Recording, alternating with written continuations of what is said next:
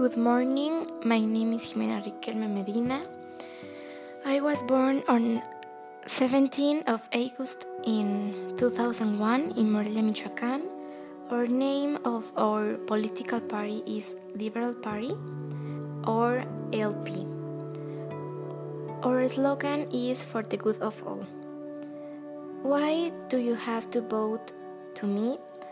Um, I am the one who cares for the masses, for the disabled, the less, the less fortunate, and those who need help the most. Today, the country needs a party which benefits all citizens, not just one group.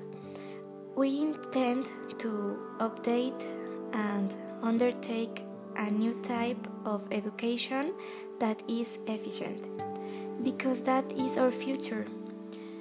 We will reach more job opportunities for women, the disabled, and the unable.